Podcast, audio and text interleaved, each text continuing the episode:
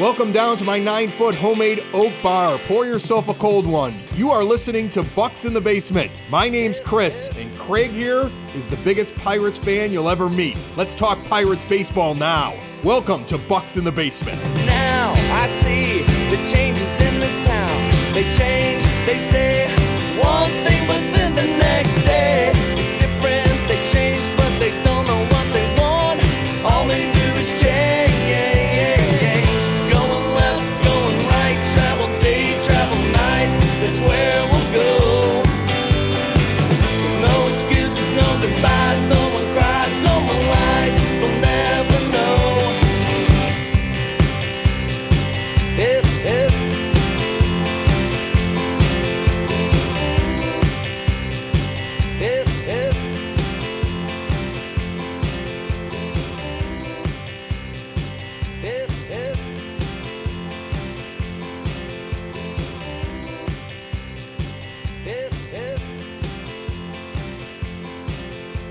Bucs in the Basement, bellying up to the nine foot homemade oak bar. Pour yourself a cold one. My name is Chris. His name is Craig. Uh, we got 30 minutes ahead of you. Uh, what do you want to dive in there first? Because I, I think that Ben Cherington's expectations and what he was talking about warrants the lead off to this show. I know it's not in your ticker for those that are watching the video version of this, but I, I think whenever the general manager starts to talk to you about what he wants in the offseason, what he expects for the next season, you sit up and you listen because what I've been waiting for is we're going to go and win. We're going to go to the playoffs. We're going to add to this team through trade, through free agency. Now is the time. We're not rebuilding anymore. We are now finishing off the product and going out and making the product a playoff ready product that eventually, hopefully, will be a championship ready product. Correct? this is what we've been waiting for, Chris. This has been the long-awaited struggle that we knew that was ahead of us when Ben Cherington took over in November of 2019. It may have been set back a little bit by the pandemic year. I mean, uh, that had to have somewhat of an effect. I know that he traded Starling Marte right away, but I have a feeling that he was hoping that one of like Josh Bell or or Joe Musgrove would come out and have a strong first half of the season. Well, there's not too much you can do, even if a guy has a strong, what was it, month? I mean, how much are you realistically going to get for him? Nobody had a good year. So, I mean, everybody's saying year four, but even if this is year, you know, 3.0 or 3.1 and you know we're moving into whatever to me it's all about the years we were thinking to ourselves ahead of time based on the timeline of the players he was acquiring uh, through draft and through trade their development throughout the system and, and even some of them have taken you know what was an accelerated path i mean Endy rodriguez started last year in in high A and made it the whole way up to triple A and was in triple A this year. That's an accelerated path. Henry Davis had like the the fewest amount of at bats from any player uh, who was like a, a one one since like 1970. So it's it's even been accelerated. And with like additions, and of course, I mean, we're gonna get to it, but you know, signing Hayes and Reynolds as as I don't know if it would be stars, but at least we've always talked about solid baseball players if they play the entire season, or even most of the season if you're looking at the numbers this year.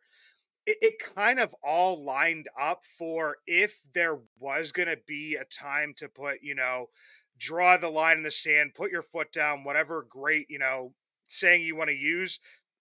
It was going to be this offseason and moving into 2024.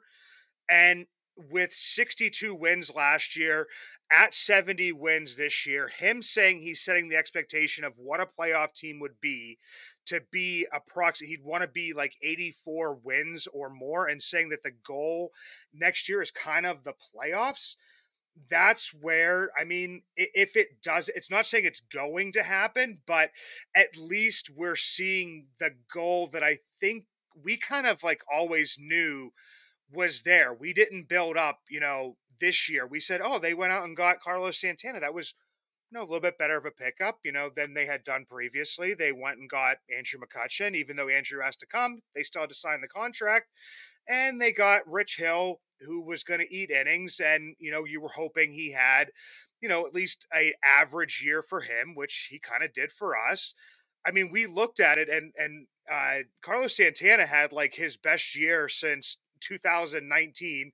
Andrew McCutchen had his best year since the same time. So we've had a lot of good stuff happen in there, but we're also starting to see some of the players that Cherington acquired in like a Leo Peguero. You know, Henry Davis, unfortunately injured, but we've seen him. We've seen Nick Gonzalez. We've seen Quinn Priester, Jack Suwinski. I mean, the, the names go on and on. Uh, Endy Rodriguez behind the plate now.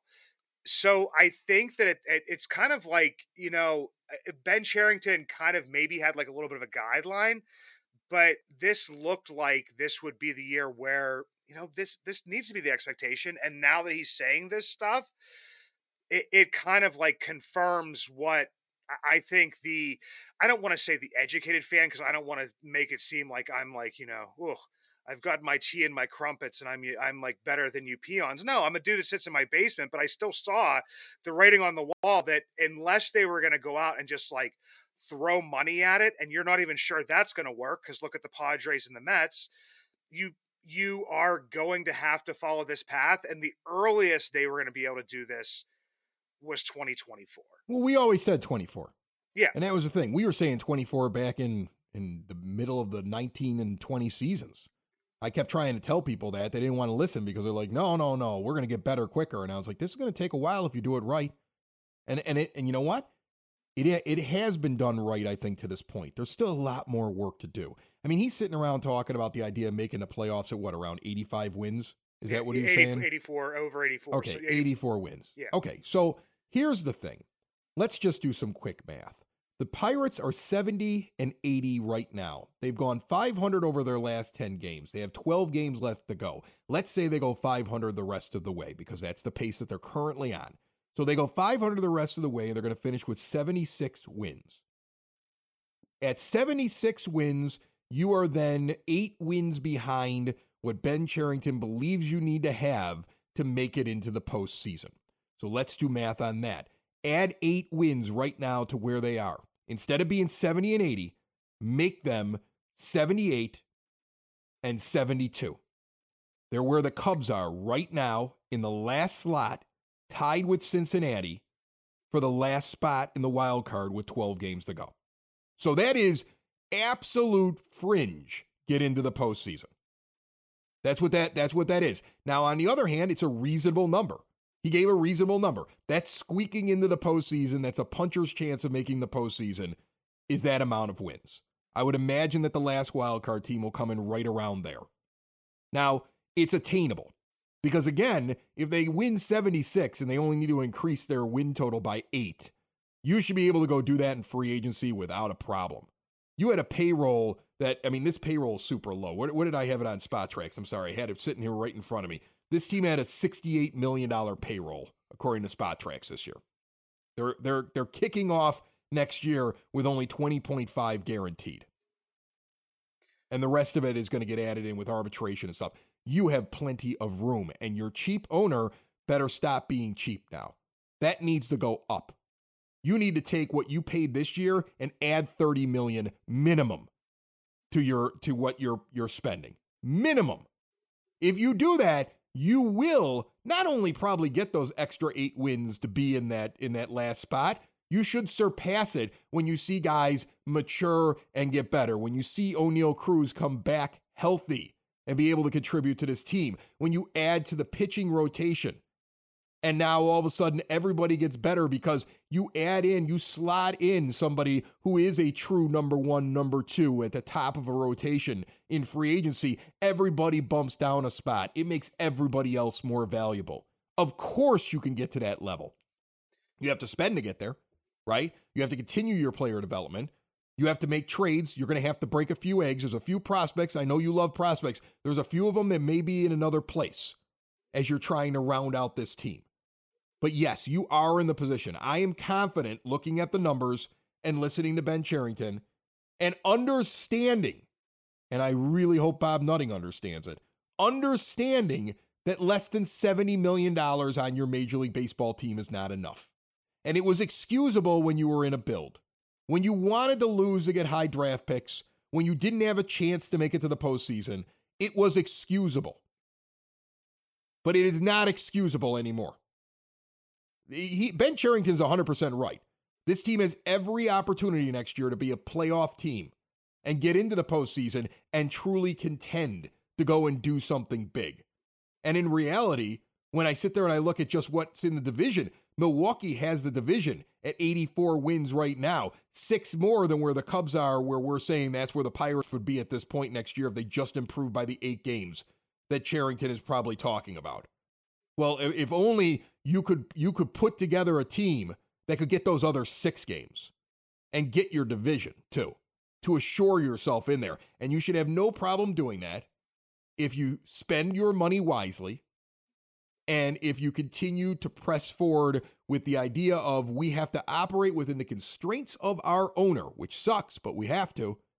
But then within those constraints, that means that you need to move pieces, you need to acquire the right guys. Your pro scouting has to be really good when you're trying to figure out who you're bringing in there. You got to you got to create some chemistry and you got to go. I'm sorry, they don't make the playoffs next year. You're not getting any forgiveness from from Bucs in the basement because it's all right there in front of you. And, and it'll either be Nutting's fault for not spending, and I'm not even asking for $100 million. Give me a break. $100 million for a baseball team? If you can't spend $100 billion on your payroll, why are you owning a baseball team? And why does Major League Baseball even let you sit around? So, no, I, I expect a payroll increase. That is not a crazy number. You can go out and you can add to this team. You can go out and you can make trades if you're a competent general manager. You can you can craft this team and mold this team now into what you need to make it, and then Derek Shelton has to go out and manage it correctly. Okay? There's no more we're building anymore. This should be a playoff team in 24, and I believe it can be one if everybody does what they're supposed to do correctly. Yeah, and you like saying even like the thirty million dollars. I mean, just just look at the breakdown of of what was added this year, and this would not even include at, at this point in time, you know, Reynolds extension. I mean, people would talk about like, you know, Reynolds extension, even though this year was kind of captured into like the overall number, um, the he actually he got pretty much this year like it was the 6.6.75 uh, that, that he would have been, you know, getting anyway off of that two year deal or the 6.5. May, I think maybe the 2.5, the other part of that might be like a, a signing bonus that's written into it or something. But I mean, even if you look at that, I mean, you give eight to, to Carlos Santana, five to Andrew McCutchen, eight to to Rich Hill. You give, you know, a few million to, to Vince Velasquez. You give five million to Austin Hedges. I mean, Ji-Man Choi, you took that on. It wasn't a free agent, um, but you traded for somebody that you knew was going to be in arbitration and was going to be making around like $4 million. So, I mean, you, you do the quick math there. And it's like we talked about this before is that, you know, maybe these signings, I mean, they turned out to be, you know, you know, pretty good signings for the Pirates. Not all of them, but I mean, in the majority, I think turned out to be good signings for the Pirates or good acquisitions that it was a way to start to open that payroll just a little bit that it wasn't going to be like this okay we're going to you know go out and do the normal thing this off season and give you know 2 million here 1 million here 2 million here and then you know the following year bump up you know we're going to spend like 50 million that year where we spent like 10 million the year before it was going to possibly be a gradual bump up. But look at the flexibility you have you can do a lot right now. Mm-hmm. Brian Hayes is owed eight. I'm sorry, he's owed seven million dollars in 24, and Bryan Reynolds is owed 10 point, uh, 10.25. After that, the only other person that's currently got a payroll number assigned to them is Jarlin Garcia, relief pitcher with a $3.25 million club option and he hasn't even held a baseball yet this year for some. Right. He has some kind of so interest. you could decline you could decline the option and actually owe less than twenty million dollars right now because you may make that decision. You have Keller, Brubaker, Andujar, and David Bednar in arbitration. You have everybody else in pre-arb. I'm sorry, it looks like uh, Ryan Borucki is also in arbitration. but I mean, like, I mean, seriously, that's it. Those are your arb numbers even if they get increases, we're talking what? Keller probably goes from 2.4 million to get up to he might get up to 8. He might get up to 7 in its ARB 2 year. Okay? Brubaker only made 2.27. I don't know how he gets a massive increase based off of what he was to you last year. Okay. I mean, none of these guys are going to be breaking the bank. You got a couple of unrestricted free agents. You're going to sit around. I mean, just to get back to the payroll that you had this year at just a hair under $70 million, you've got probably $45 million at least, maybe $50 million to spend out of the gate. And if you increase that to, to where it should be, you could have 70 to 80 million dollars in payroll room and still be a cheap ass team that has a payroll just under 100 million dollars. And, and you're t- you can you can do that. I guarantee you. You're not only going to make up those eight games that we're talking about to get them into that last wild card spot. You're you could win the division, and you could really put a, a really good team together. And you can go out and you can grab yourself some veterans and some some higher level guys and sign them to longer term deals instead of these one year prove it deals because you just wanted to flip them at the trade deadline. These are going to be very different acquisitions this year. And so this is what's available if it's done properly, I mean, I have to believe that's the plan. Because otherwise, what was this all for?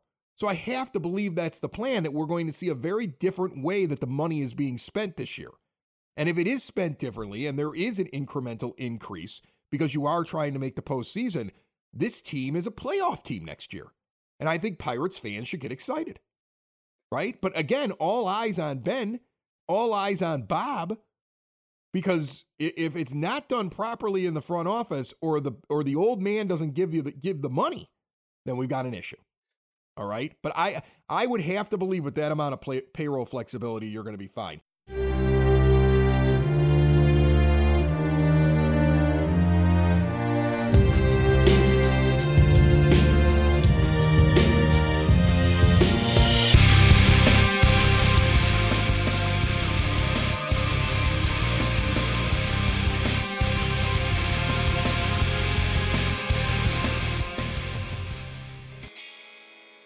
see me out and about in Pittsburgh, you will always recognize me. And not just because of the white beard, but also because of the Y that is always on top of my head, the hat I always wear. The Yinzz brand, proud partners with Bucs in the Basement. Three dynasties, one brand, Yinzz. Finally, one brand to rep all black and gold. Follow at Shop Yinzz for new merch drops and giveaways. Order online at WW Shop Yinzz, the emphasis on the two Z's, high quality comfort, lightweight materials, a new modern look for the black and gold, made for Yins by a Yinzer. What is all this yelling? People are all like questioning like the Bryan Reynolds like contract. I mean, you paid him seven million this year. You're paying him ten point two five zero. You know, one WAR is worth about eight million to eight point five, depending on what you look up. Yeah. Just being one win above replacement. Okay. You paid him less money than one win above replacement, is what you did. You did not waste your money signing Bryan Reynolds to that extension. When you look at the years that he's had, he needs to be worth, this is hysterical. If he's worth a win and a half above replacement, you got value for him. And if he's worth more than that every year, you you robbed him. you robbed him blind if he's worth more than that, right? Yeah. If he's a three war player, you robbed him blind in that extension. So please stop talking about the contract. Yeah, and there's two things I'm thinking of, Chris. While while you were talking about that, because that was something that I had like written down and researched before we got on here.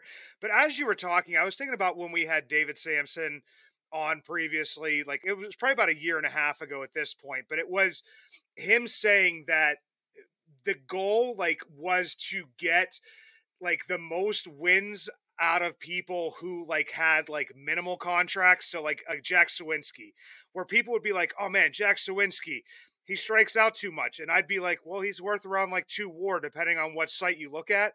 So he's actually worth between like sixteen and uh, whatever it would be. He's maybe eighteen, you know, million dollars, somewhere around in that range, say." And you're paying him over these next, you know, to two years of that you're paying him like, you know, $1.5 million. Right. If you look at what Major League Baseball pays their players, in 2020, it was 8 million. We'll go with the most conservative number. Let's just go with a round number. The most conservative number was $8 million is how much a win above replacement was, according to baseball reference. bryan Reynolds has 2.6 wins above replacement so far in 2023. I'll round it down from 2.6 to 2.5 just to make the math easy for everybody. Double the 8 million to 16 and add another 4. He's a 20 million dollar player that you only paid 7 to this year. That's the going rate. I know that that bothers people because you've been you've been conditioned being a Pirates fan because of the low payrolls. That that's an insane number. You're never going to make it. I'm never going to make it. That's crazy money. That doesn't make any sense. But in the economy that is Major League Baseball, you got Bryan Reynolds this year for $13 million less than what he was worth. And that's what you have to understand when you look at the Reynolds contract. And it's kind of some of the same narrative, Chris, that you know we had heard last year with Ke'Bryan Hayes. Because I mean, looking back at Hayes's numbers last year, uh, Hayes was a it was 4.3 uh, B WAR and I think it was like 2.9 F WAR is what he was, you know, and people were saying, you know, that's that's not enough. It it has to be more than that. And we were almost, I think, in some ways conditioned to that because of like the Andrew McCutchen contract. Andrew McCutchen took like a an absolute discount that probably cost him, you know, millions of dollars later on at the time. And he was performing like a an MVP caliber player, which an MVP caliber player is somebody that you're getting like six, seven, eight, nine, ten war from. So it was almost like if we weren't ripping Ke'Bryan Hayes off the most that we could, which we're already ripping him off. Oh, you're ripping him off right now. I mean, he right now looking at the 3.7 B war that he has, 3.7 wins above replacement that he was worth this year. A lot of that is because of defense. Okay, he's worth about 28 to 29 million dollars. You paid him 10, and next year you only pay him 7 to come back when he should improve as he continues to mature. Think about think about and the Pirates have to do that, right? Because the owner's cheap. Yeah. They can't be the Yankees. They can't be the Dodgers. They can't actually go and pay a $30 million guy $30 million, right? So that's what makes the deal so good because you're going to have a payroll that's about a third of the biggest payrolls in baseball. So you've got to find players at a third of what their actual cost is.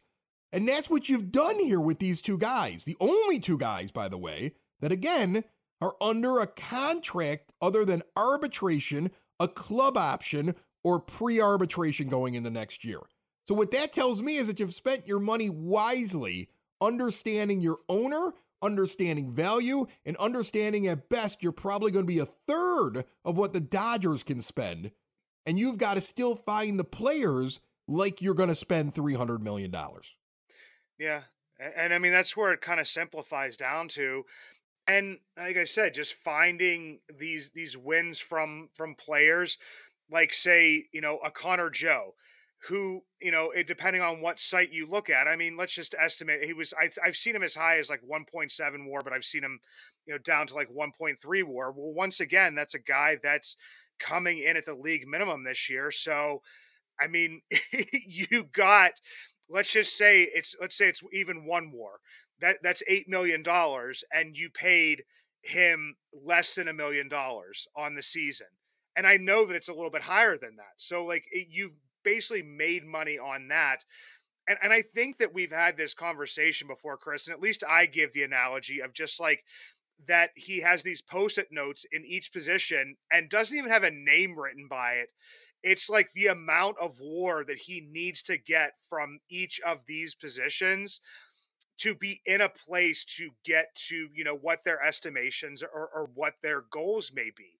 And if the player overachieves that he's just like huh, when you know what I mean? Like he's not looking at like Andrew McCutchen and thinking, "Oh man, we paid him five million dollars and he's you know out for the rest of the season." It's like, no, we got over a win from him. We we we paid him three million dollars less than we had to. Right. That's I I feel like that's the way that his brain operates. Well, that's how yeah you have to you have to operate that way. We we've talked about you got to be the Rays, you got to be you got to be Billy Beane's A's when he was trying to figure out Moneyball right? You got to you got to be those guys when you're a small market team with with no payroll. And we we've said that that's what Ben Cherington had to be. And so he's doing that. It may not be flashy. You know, you're not going to go out after Ohtani in the offseason, but it, it's but it's it's it's it's working. You understand? It's working. You're going to have a playoff team this year. I, am convinced of it. I mean, every time I go over the numbers, every time I try to justify their moves, every time I try to figure out what they're doing with their payroll, every time I do it, it comes back that he is spending his money very well. And I want to criticize a front office when you lose. It's easy to criticize a front office when you lose. I don't know Ben Cherington. I've never met him. We'll probably never talk. Okay? It'd be easy to sit there and say, oh, he's screwing this up. But in reality, when I sit there and I look at the at the balance sheet, when I look at the wins that were increased this year, when I look at the goal for next year, when I look at what the flexibility is of your payroll, when I look at the guys that you're paying and how you're literally underpaying them compared to the market value of them, it's very hard for me to say that it's going wrong there in the front office. I see very good player identification by the scouts. I see very sound contracts being signed. I, I see a structure over the last couple of years that gave you as many pieces to either trade or develop or use on your major league roster or however you were going to go. You see all of that gathered over the last couple of years and the flexibility now to go play like fantasy baseball. Make your trades, sign your players, build your team, go win. And he may not even spend like if the if, if Nutting's like, look, we're never going to be over a hundred million dollar club. He may only spend 80, knowing that he may need to pick up a contract at the deadline in a trade where he's going to bring over a big name player that's getting paid 15 to 18 million dollars that year. And he's got to pick up the contract. He may have to leave that in there just in case so we can go get that big move at the trade deadline.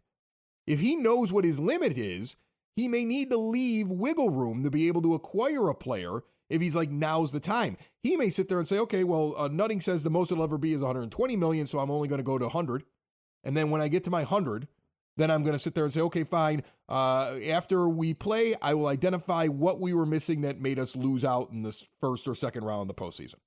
So now i know what i got to fix and i've got that money to go do it okay i got to be able to extend guys eventually these guys are going to come off arbitration you know, it's a game of trying to keep your finances intact and then bring in the most talent for the least amount of money. So far, so good, man. I mean, like, it's hard to criticize the guy. It's easier to criticize the owner. It's hard to criticize the GM right now. Yeah, and I mean, people's, I guess they're, they're, I don't know if it would be counter argument to that, would probably be, well, then are you happy with like 70 wins, 70 and 80? Well, no, like I'm not no, no, no, happy, I am. but I understand. But I am happy. But, but I, I, am happy it. with it because I never expected him to go to the playoffs this year. If your expectations were that the Pirates are going out and winning it all, then you're a bleacher bum idiot who doesn't understand baseball. If you looked at this roster and said, to this year could be our year, I got to question your baseball intelligence. We said we wanted to see these guys get better. We said we wanted to see more wins than last year. We said we needed to take that one more step so you could compete in 24. I'm ecstatic over what they're doing right now. Honest to goodness, if they finish with 75, Chris, 76 Chris, wins, Chris, that's amazing. Chris, they started 20 and 8, which would be equal to 2 and 1 in an NFL season. Oh, 13 and 7 in an NHL season. Chris, come on. Come on. They were 20 and 8. They should have traded for the the the, the All-Star starting shortstop because Oneil Cruz went out. Come on. That's what they Ah. should have done. And all you would be right now is you would have less flexibility. You would have given away a piece for nothing just to have a puncher's chance right now of making one of the final spots. Because guess what? If you go out and get an all star shortstop, what are you going to get for the year? Three or four wins above replacement?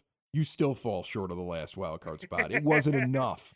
It wasn't enough. Look, I'm not a, a, sabermetrician. I am not an ultra stats nerd. I love the beauty of the game. I understand that there is a, a will to win, and I understand that some guys just have guts, and some guys have clutch, and some guys, you know, just are on, and some guys are off, and you get the weird bounce of the ball, and you cannot just make this into a math problem. I completely understand that. But guess what?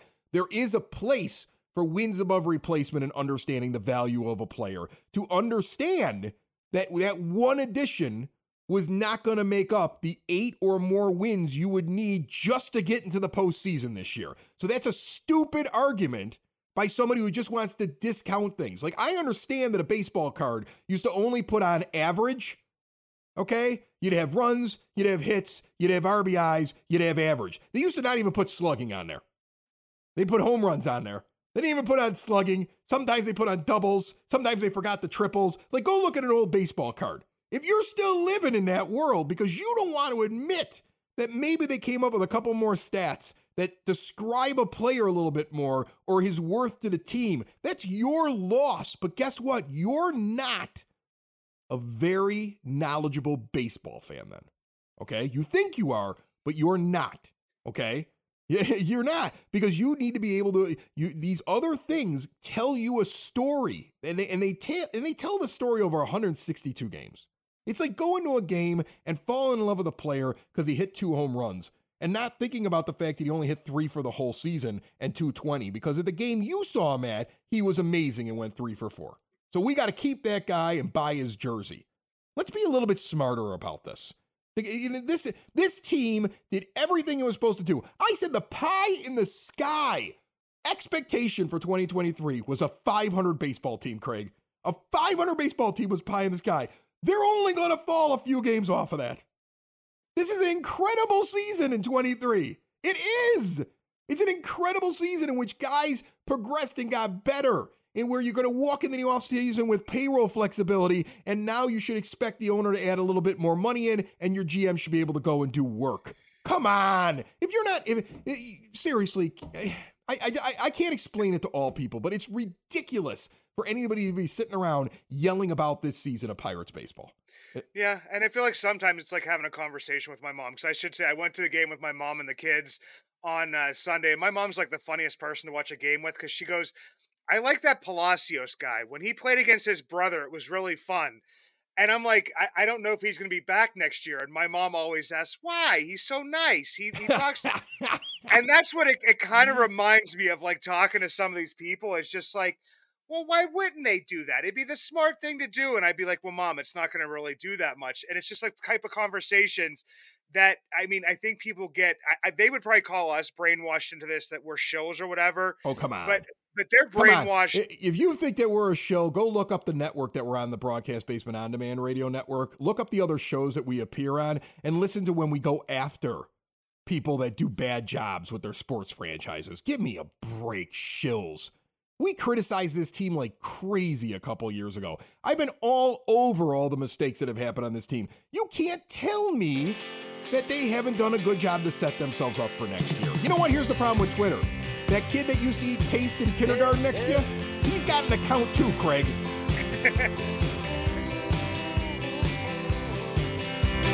now I see the changes in this town. They change, they say one thing, but then the next day.